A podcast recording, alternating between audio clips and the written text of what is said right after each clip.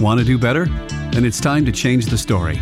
Welcome to our show about new visions currently transforming the world through the confluence of art, tech, and innovation.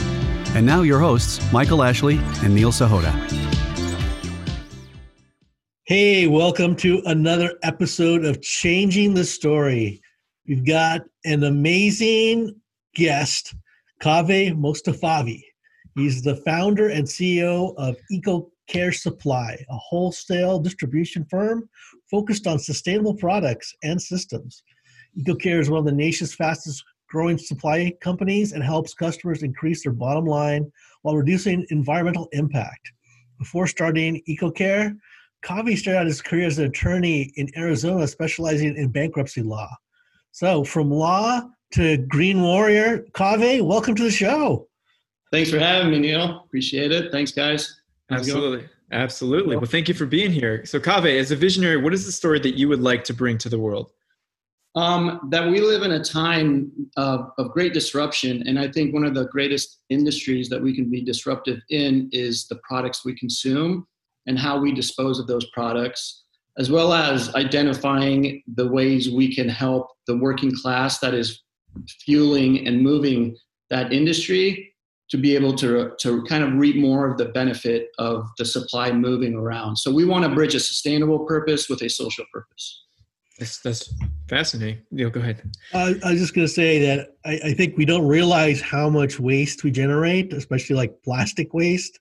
Yeah. We have, you know, an island the size of Texas in the Pacific Ocean. So, I mean, Kavi, is this, I know that part of it is we need to do do these things. We absolutely do, but yeah. do people have the awareness on how much they produce? And i guess more importantly the businesses are they aware of this? Yeah you know it's it's not a common trend currently to actually identify the um, you know the markers and the data and collect the data. So that's what we provide. We go in we audit all the consumables and we audit the waste and we remove plastics and foams and we incorporate compostables and we weigh the food waste combine the uh, compostables with the food waste and divert that to commercial composting. Um, so, in that, we're developing a system to be able to identify the products that can be more sustainable and how much we can divert away from the landfill through our entire process. So, the answer is no, that's not a common, uh, you know, a supply company doesn't commonly do that, nor does uh, a waste diversion or a waste management company um, and we also have a green cleaning division where we use all probiotics. Um, and so they manage the products and the, the diversion. So there's no um, one supplier, janitorial company, or uh, waste uh, management company that, that provides that service. So essentially, we, we collect the data and then also do something about the plastic waste and the food waste just want to go back to something you said there I thought was very interesting. So you'd mentioned the working class, and uh, that's something you don't hear, I think, often enough when it comes to this this conversation.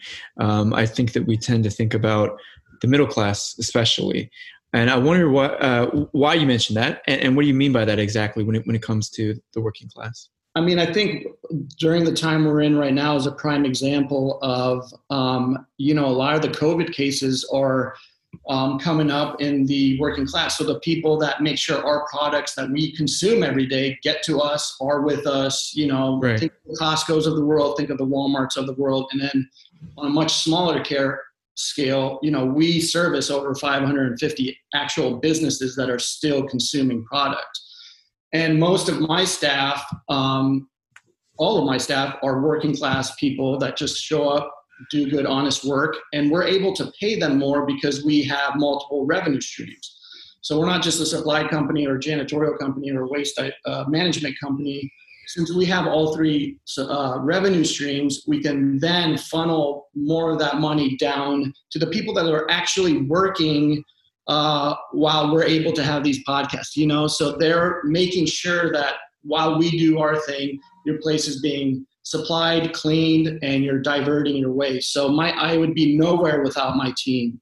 And um, you know they're mainly minority and working class. And so my goal is to, with this sustainable purpose, companies say yes, we want to become more sustainable, and we're okay paying a good normal fee for that. You know, we're not going to come in and, and just save you a bunch of money. We'll save you some money, but you'll likely break even, but we're going to funnel more of that money down to who's actually doing the work versus the big wigs at the top who are just kind of collecting the checks. So I want to bridge that sustainable purpose that we're already achieving with now the social purpose. And that's what's kind of developed and developed in my brain in the last, um, since Corona hit, you know. Um, if I could follow up with one more question here, uh, it's interesting you say that because I've heard other people mention, um, you know, when you're in the middle class as opposed to the lower class. I mean, it, it seems that's not even seems. It, the fact is that you do have more time to think about these issues because you're not living so much day to day. And I think uh, it's it's easy to forget that when you're in the middle class and say, okay, well, everybody can be just doing this. But the fact is, if you're in the working class, I mean, day to day is survival and uh, of course, um, if, if your focus is on survival, if you even think about Maslow's hierarchy of needs, you know, it's not, they're not focused on the same things that a middle class person or someone in the, in the wealthy classes uh, right. can focus on. And so I like the idea that you are definitely thinking about these social issues because I would imagine at the end of the day, they are concerned about these things. The exigencies of life force them to deal with the other stuff that's going on, you know, yeah. first but they want these things too and i think that they're often left out of this conversation. Um, absolutely.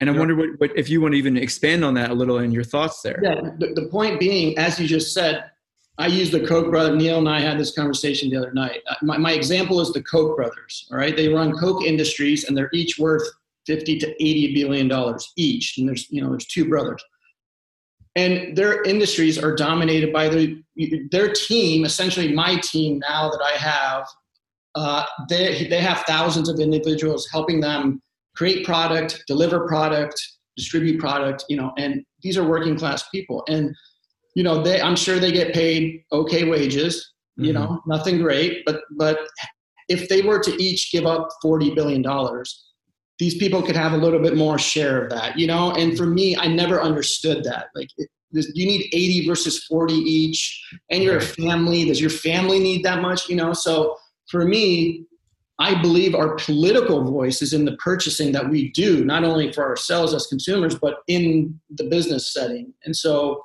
like I said, we're B2B only. We do very small, like retail to friends and family, but we're only B2B. These companies have made the decision to, to go sustainable. And now I'm figuring out the model to make it so they're supporting not only sustainability, but this social purpose where, for example, in, in my state, the, the minimum wage is 725. We start at 12 and we once after a year we go to 15. Mm-hmm. And that's mandatory. Client understands that. I disclose that to the client that essentially we're taking 50% and we're giving 50% to the, the, the actual cleaner or the warehouse guy or whatever. So that for me feels really great because these people now show up to work they're proud they're proud of our sustainable purpose and they're proud to come do the work that's hard i mean it's not easy work installing dispensers and warehouse work and loading and unloading and delivering so if we can match these two things together, we're going to have a really unique model in addition to what our uniqueness already is, which is the sustainable purpose. So mm-hmm. that's my goal. Yeah. So I know that simple products usually have a bit of a premium associated with them. And yeah, you know, given that you're paying your employees really well, and I applaud you for that, is, is the, is extra cost, is the price premium super high or is this just like pennies on the dollar?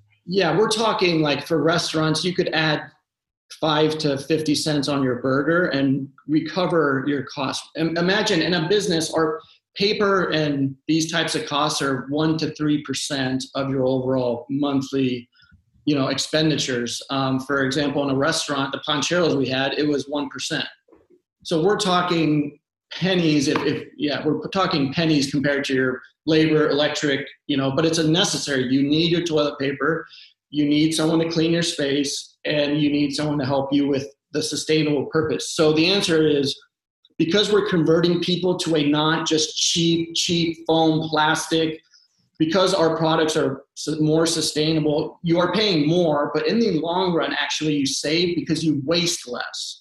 Mm-hmm. So that's the interesting part of that. So, really, no, you're not paying any more to be down you just have to make the decision that you have been working with Acme Supply Company and um, widget uh, janitorial company for 10, 15 years. You have to make the decision to then shift over to us, you know, and there's relationships there. So that's our uphill battle. So along the same lines, and by the way, I, applaud you also for what you're doing. Um, and I think it, you know, especially when you're talking about a price point that's really negligible. I mean, it just makes perfect sense. So let's explore this a little bit more. I mean, if you're empowering your your employees to make much more money, much more than the minimum wage, how does this spread to let's say they're you're talking about social uh, causes right? right how does this begin to inform their own identity in terms of are they becoming more politically active? Are they becoming uh, evangelists for this kind of uh, thinking? W- what has been the response been from your team and from other people that are, are aware of these things? Initially they, they feel cared for and that you know that they they show up because they know they can come to me anytime and they have my phone number. And i know that's not sustainable big scale but that mentality really is that your voice is just as important as my voice just because i'm the one that's sitting up here and you're down here, you're actually clean. So they feel empowered that they, they now work for a company that they already believed in the sustainable purpose, but now they get treated better. Mm-hmm. And the loyalty that has come from that, you know, I've been in California now for six weeks. My company's in Iowa, and my team is every day handling our 550 supply accounts and our 35 to 40 large uh, cleaning accounts, you know, and I'm just kind of doing what I do. I do all the back end stuff. So that that peace of mind in it saves me a lot on just all the other expenses to run a company, like administrative costs or having management people in place. So replacing those expenditures also then allows me. So it's still a viable business. We're six and a half years in now, and you know, we far surpassed our expectations and just ever questioning if this is a legitimate thing. Now we already know it is. And this social thing just kind of plays into it because I started the company with that mentality that I'm just putting the pieces together. Someone's actually scrubbing a toilet, and I've actually scrubbed a toilet, and I've dug through the trash, and I I've done everything myself, so I know what they have to do, and I'm more than okay paying, taking a little less and paying them more you know? So that's what it's all about you know because there's so much revenue that can be generated from the three separate streams that you know just being from iowa i don't need a billion dollars. That's not that doesn't interest me. You know the sustainable purpose what, is what drives me mm-hmm. now with this social aspect. If i can connect these two i think we have something special. Mm-hmm but we're not to cut you off, but we're going up against large, established, multinational. Like some of these companies are really probably too big. You know, they'll never fail, but we if we can chip away at each one and get our own client base, it, it can sustain a very good, you know, uh, employee pool and life for that employee pool. Yeah, you're, you're actually touching upon the question I was going to ask, Kaveh, in that. I mean, you're you're you're doing more than like a, a business venture you know you're really trying to start a movement right? Yeah. do, you, do you see yourself that maybe you'll be the pioneer in transforming the industry where your competitors will start taking steps not just to be more sustainable but also be more socially responsible? Yeah i mean we're not going to ever convince everybody to stop using whoever you know but yeah if they all go more sustainable great. You know i think with the advent of hemp and hemp coming up, a lot of our products can be made from hemp. So um, that opens up a very, very large market to be able for all of these supply companies to uh, be able to supply more of the, the sustainable stuff. Right now, it's all being made in Southeast Asia, Southeast Asia, and China. So you know that that's why we live in such a beautiful time. All these things are coming about. You know people know there's a plastics issue um, and I, I think the hemp will allow more people to supply more sustainable products. Yeah. so speaking of the, the plastic issue um, our, let, us imagine uh, you start to inspire other companies right? And they begin to do something what, what you're talking about and we see this uh, really take off right? Um, do you see let's say it's 10 20 years from now where we can reverse something like the uh, this this giant uh, collection of plastic in the ocean. Where, where do you see this going? Uh, especially if more and more companies become socially conscious. And I don't just mean with the environment, but I also mean by the way that we pay our people so yeah. they can have a living wage. I mean, I'm, I'm from the Midwest too, not from Iowa, but I'm from Missouri. And man, thinking about $7 an hour, that, is, I mean, it's basically slave wages. I mean, you live in LA that you could never. Yeah. I mean, you just, it's, not even feasible. Yeah, and I also heard recently. I mean, this this number. Uh, I mean, obviously, I think the minimum wage is higher in different states, right. but you can't even rent an apartment, a one bedroom apartment with this. Uh, so, what would this look like if we begin to take care of our people and our environment with the with the same ideology that you're talking about? I don't know because it's never been. I don't think it's. I'm sure there's social awareness. You know, there's causes out there that want to do this, and I'm not saying I'm I'm not taking this is just I'm putting pieces together. Really, mm-hmm. I'm not reinventing any wheels. Um, and I, I, think the impact would be incredible. It, it's really what has driven me since I thought about it. It's like we can bridge these two worlds. The people that move our supply and clean for us, you know, and stock our bathrooms and do all of the and move products around in our warehouses. Uh, you know they need to they just exactly they struggle day in and day out. And, and mm-hmm. why is that? Because they're doing hard. I can vouch for the fact that they're doing very hard labor intensive work and cleaning up after our crap you know like it's yeah. not fun. It's not easy and it's not fun. And they're usually you know uh, a, a minority. So they just feel disenfranchised more and more but they're working their butts off to supply for, to provide for their families. So I think it can be done. Um, the fact that we have the multiple streams, there's not a lot of supply companies that are janitorial and vice versa. Um, and then no one really does the, the three. So I think we stand a good chance to grow this model um, and really have an impact. Because as a, as a company, you've been doing it the same old way for 50, 100 years. Why mm-hmm. not during this day and age? Try it out, try a different way you mm-hmm. know? And so if i can make it work in iowa my brother and i had a conversation this morning you know we we hope to open a warehouse here and and you know do this model here because here we can really large scale i mean there's 40 million people in southern california. We could really large scale do this and have that real impact. Not that iowa won't mm-hmm, but mm-hmm. really have that impact. And i do honestly think it's feasible. As long as i you know, don't ever become super greedy and need 40, you know, 80 billion dollars each, you know, like, but we're just not that type of people. We're not that type of family. And being from Iowa, it just doesn't make sense. Like no one mm-hmm. needs 80 billion dollars and then someone else in your family need, has 80 billion. Like, no, you know? Right. Um, so it's exciting because I don't know if anyone's, I, you know, obviously a, a business has to be a business. The numbers have to make sense, but so far so good in Iowa. It's been a great testing ground. And quite honestly, the hemp, so I'm also growing hemp and researching and developing how to make products out of hemp. And so the farmlands there are made for hemp. And um, so the production, Iowa will always be a core root of EcoCare. Right. Um, and hopefully a lot of products will be coming from there versus from China and back and right. really reduce the carbon there. So yeah, I don't know. I, I hope you know if all these things can come together. I think we have something cool. Well, even speaking of China for just a moment, I mean, it sounds like that you know you're bringing jobs to uh, a part of the country right now that is struggling, especially as manufacturing has gone offshore. Um, Is that a big part of your plan to give more jobs to Americans? Absolutely, to help our farmers. Our farmers are ready to get out of corn and soy, you know, because it's just been manipulated, dominated, monopolized and now if they don't grow the right seed, the right fertilizer, and it's all toxic and, and modified, so they're looking for a rotational crop. So that, mm-hmm. that that's interesting. Um, but absolutely create.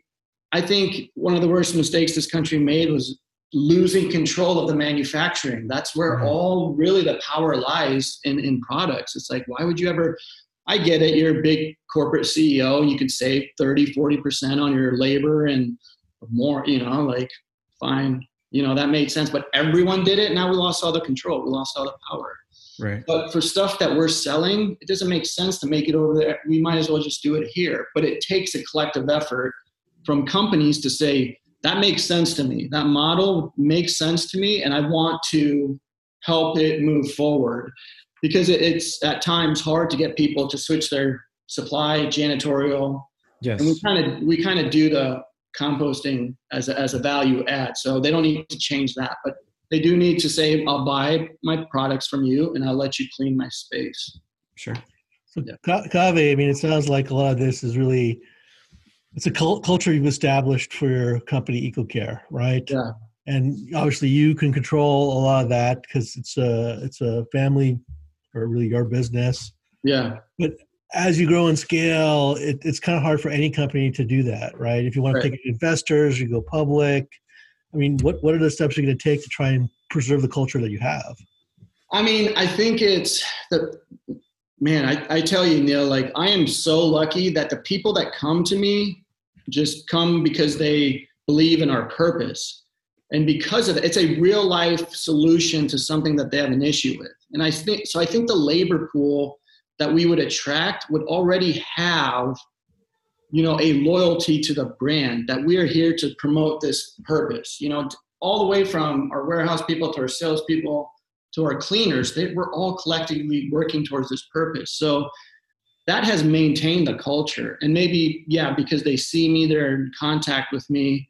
Um, you know i am not a business major. I've never took a business class. And so i'm learning as i go, go quite honestly. So i can't tell you large scale how i would actually you know make that culture resonate. But i think the passion that myself and everyone else that's working with me um, if people saw that and then really sat down.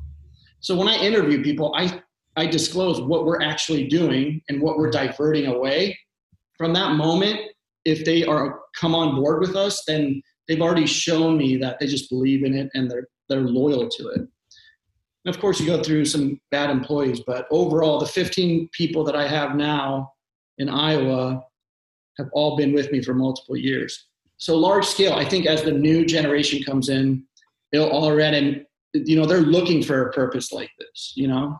Sure. So, So, I think I think that will maintain it. So what brought you to this? What what was the transformational moment that, that made you say, okay, this is how I do my part. This is this is what I want to do with my life.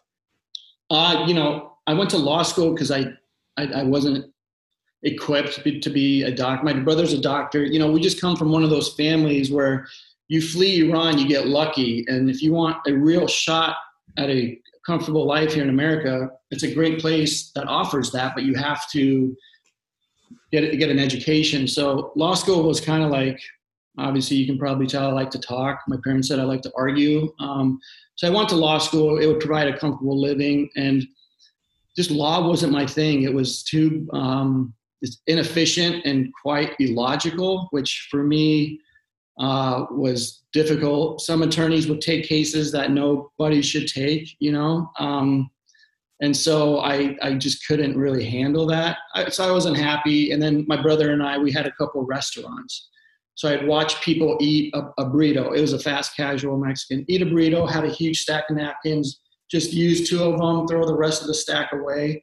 Mhm. You know, and for me, it was like, how, that's a bunch of trees we're knocking down and we're losing money. And so that was the aha moment of, wow, we're one restaurant. Each week we're ordering X amount of dollars. That's crazy. You know, we could imagine for the other store. And so my brain just kept going down that path Sure. sold my practice, sold the restaurants, invested in a supply company, learned the business, and then the, the idea for EcoCare stemmed from that napkin dispenser, though. So that that's interesting. So you went from lawyer to restaurateur to eco warrior. Yeah, I can't sit Like still. it. Obviously, I was born two weeks early, and uh, so I, I can't sit still. well, it's a fascinating story, Kaveh. If if people want to learn more about what EcoCare is doing, you want to see what, you, what you're up to, what's the best way for them to stay in touch and follow what's going on? I mean, my Instagram, I post a lot of. Um, so we need to do our social media. Um, but on Facebook, EcoCare Supply. Uh, Mhm. My Instagram's K A V M O S T A, Kav Mosta. I post a lot of our big news items on there. Um, EcoCareSupply.com. Um, so we, we haven't really made big investments into the social media yet, but or just email me Kaveh at ecocaresupply.com. If you want to know more, call my number. I'll, you'll get my number through the email and we'll connect that way. Wonderful. Great. We'll post all that to the show notes for our audience. So, uh, Kavi, thank you so much for sharing your story. It's been Absolutely. fantastic. Thank you. I appreciate you guys just giving me an opportunity to Absolutely. talk a lot, you know, so Well, cool. Thank you for coming on the show. We appreciate it. really, Michael, great seeing you again. Neil, as always, great seeing you. Thank you. Take care. Thanks. Hey, if you like today's show, please remember to hit the like button and leave a comment. If you've been enjoying the Changing the Story podcast series, please subscribe and share it with your friends. Thank you.